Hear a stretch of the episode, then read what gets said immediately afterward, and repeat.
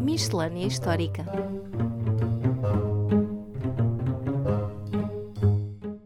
Olá a todos e bem-vindos à Miscelânea número 26 do nosso podcast Falando História. Eu sou Roger Lito Jesus e comigo está, como de costume, Paulo M. Dias. Olá! Bom, a primeira coisa que vamos aqui fazer é relembrar que o nosso livro já se encontra à venda, atualizar a história para uma nova visão do passado de Portugal, publicado pela Desassossego e, portanto, qualquer ouvinte pode adquirir a obra em qualquer livraria de norte a sul do país. E também nas ilhas. Sim, claro, e sem esquecer as ilhas.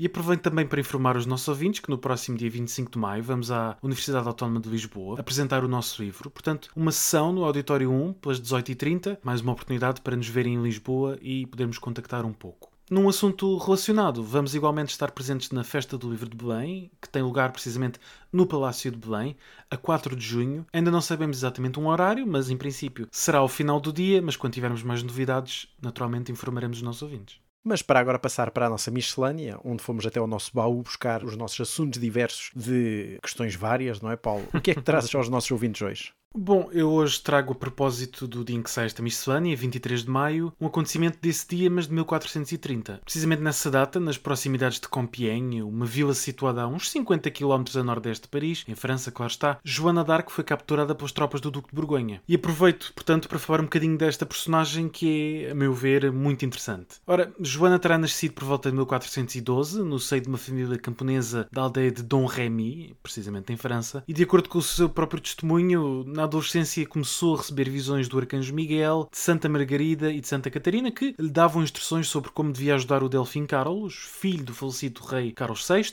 a combater contra os ingleses de forma a recuperar o território perdido até então no contexto da célebre Guerra dos 100 Anos. E como sabemos, este conflito opôs as casas reais de Inglaterra e França durante mais de um século, concretamente 116 anos, entre 1337 e 1453, mas o nome Guerra dos 116 Anos não soa tão bem. Claro, claro. Durante este período, os reis de Inglaterra reclamavam, em certos momentos, o direito de ter certos territórios em França, na região de Bordeaux ou na Normandia, por exemplo, ou, noutras ocasiões, exigiam mesmo ser reconhecidos como reis de França, alegando que os monarcas da Casa de Valois eram usurpadores. Nestas primeiras duas décadas do século XV, o conflito ia de vento em popa para os ingleses, que tinham vencido a Batalha de Agincourt em 1415 e alguns anos mais tarde tinham conquistado a Normandia, mas na década de 1420 o rei inglês é uma criança, Henrique VI, e é, no entanto, simultaneamente rei de Inglaterra e de França, pois acabou por suceder ao avô materno, o já referido Carlos VI de França. Portanto, temos aqui praticamente uma crise dinástica, não é? No último episódio do podcast falámos da nossa crise dinástica de 1383-85 e aqui estamos no século XV também, lá está, com uma crise dinástica. Sim, até certo ponto. E de facto, no futuro podemos dedicar um episódio a estas questões e à Guerra dos 100 Anos no geral. Mas por agora, basta lembrar que naturalmente a sucessão era tudo menos consensual e pacífica e o filho do rei,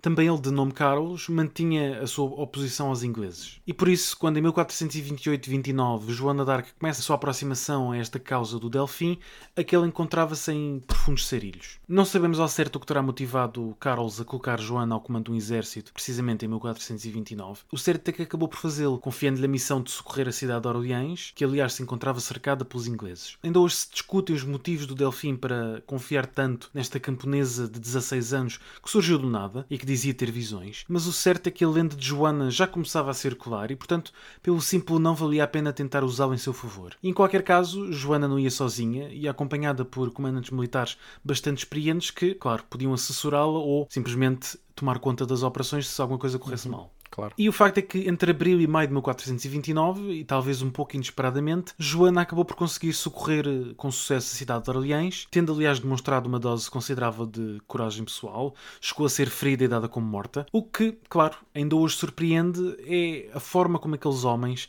comandantes experientes, alguns com muitas décadas de guerra, passaram a aceitar de um momento para o outro o comando de uma camponesa de 16, 17 anos, que muito inesperadamente se tornava a autoridade máxima no campo de batalha. E também é por isso que se percebe que Joana teria certamente uma personalidade forte, um certo magnetismo, e também por isso mesmo mais tarde viria a ser apelidada de bruxa pelos ingleses. E, sem dúvida alguma, uma grande dose também de carisma. Sim, sem dúvida, que a ajudou a ser bem sucedido em Orleans, o que acabou, claro, por permitir o avanço francês, tendo sido recuperada a cidade onde os reis normalmente eram coroados, Reims, onde, de facto, em julho de 1429, o Delfim Carlos foi coroado como Carlos VII, cerimónia que só foi possível dados os esforços de Joana e cerimónia onde também esteve presente. Esforços que, de resto, foram recompensados, pois Joana e sua família foram nobilitados pelo rei. Mas a sorte das armas acabou por não durar sempre e ainda nesse ano, em setembro, não conseguiu tomar Paris e no ano seguinte, ao reunir um exército de voluntários para socorrer precisamente a vila de Compiègne, que se encontrava uma vez mais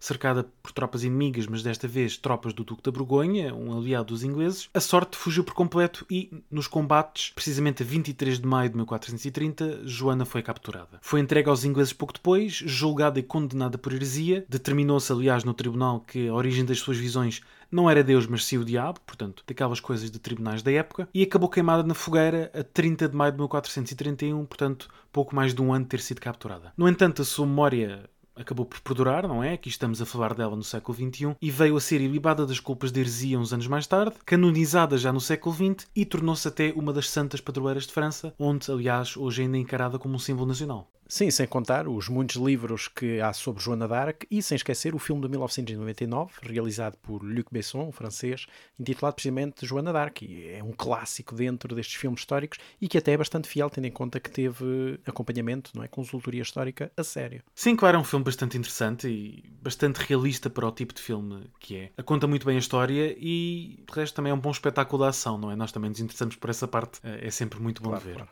E tu, Roger, o que nos trazes hoje para esta miscelânea? Olha, nesta miscelânea venho falar de um acontecimento que data de 26 de maio de 1644 e que é a Batalha do Montijo, a primeira batalha da Guerra da Restauração. Ora, como sabemos, Portugal declarou a independência da monarquia hispânica a 1 de dezembro de 1640, mas foi preciso esperar alguns anos até se chegar finalmente a um confronto militar entre forças e neste caso aconteceu na Extremadura espanhol, perto de Badajoz, portanto este Montijo não é o nosso Montijo já aqui a, a seguir ao Tejo, não é? Na margem sul. Temos que ir para maio de 1644, quando quando o governador das armas, Matias de Albuquerque, saiu de Elvas com o exército do Alentejo. E estamos a falar de cerca de 6 mil infantes, mais um corpo de cavalaria de 1.100 efetivos incluindo mercenários ingleses e holandeses, meia dúzia de peças de artilharia e um trem de campanha muito grande, composto por cerca de 200 carros de bois e mais mil machos e mulas. Já era um exército bastante jeitoso para a época. Sim, era realmente, e até para a capacidade de recrutamento português, e tendo em conta que estamos a falar do exército do Alentejo, era um exército bastante considerável. E este exército vai andar durante 10 dias em vários ataques a cidades da Raia, como Vilar del Rei, Vila Roca de la Sierra, Puebla, e toma então, depois disto tudo, o Montijo. E é quando o exército sai do Montijo que são apanhados pelas forças do exército espanhol da Extremadura, comandado pelo barão de Mollingen e que contam com 7 mil infantes e 2.500 cavalos. A batalha dá-se durante um temporal, com muita chuva e vento, e isso impede também o uso de armas de fogo,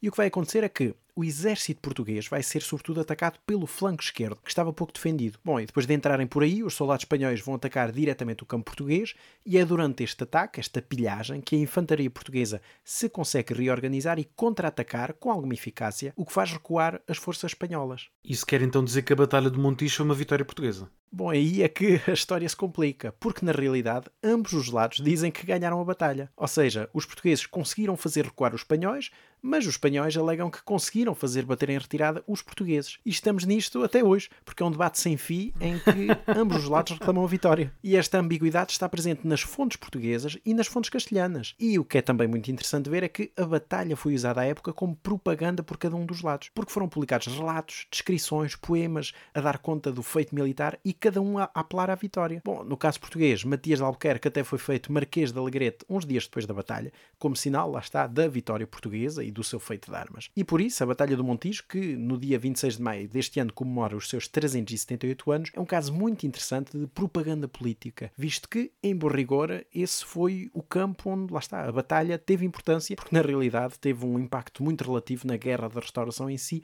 e que só terminou, como sabemos, muitos anos depois, já em 1668. De facto, um relato muito curioso que faz lembrar também a Batalha de Touro, em 1476, entre Portugal e Sim. Castelo, onde também ambos os lados reclamaram vitória. Sim, exatamente. E quanto às sugestões da semana, o que é que trazes, Paulo? Bom, hoje trago não um livro, mas um podcast, sim, sim. Vou sugerir aos nossos ouvintes que ouçam outro podcast além de nós, não é? E que se chama, e vão perceber porquê, porque é um podcast em inglês que se chama Bow and Blade. É um podcast do site medievalist.net e é precisamente criado e apresentado por dois historiadores militares de grande categoria, Kelly DeVries e Michael Livingston. São ambos professores nos Estados Unidos. Kelly DeVries é uma das grandes autoridades em termos de guerra medieval e, portanto, é um podcast que não é muito regular, mas que trata de muitas questões relacionadas com a história medieval. Tem episódios sobre a Batalha de Hastings, sobre Joana d'Arc e o Cerco de Orleans, sobre o Cerco de Rhodes de 1480 e outros episódios, portanto, recomendo vivamente. E qual é a tua sugestão para hoje? Bom, Paulo, eu não queria dizer isto à frente de todos os nossos ouvintes, mas és um verdadeiro traidor. Além de, além de recomendares outro podcast, quer dizer, eu só tenho uma sugestão da semana, que é o nosso livro, Atualizar a História, uma nova visão sobre o passado de Portugal, portanto, publicado pela Desassossego e que conta com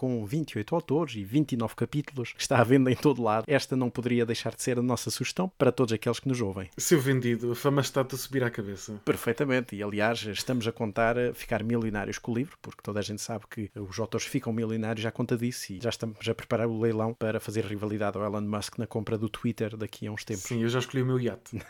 e pronto, é tudo por esta semana. Já sabem, as nossas miscelâneas, os nossos episódios estão disponíveis em todas as plataformas de streaming e no YouTube, e o nosso e-mail está sempre aberto a sugestões. Falando História Podcast, gmail.com. Até à próxima. Até à próxima.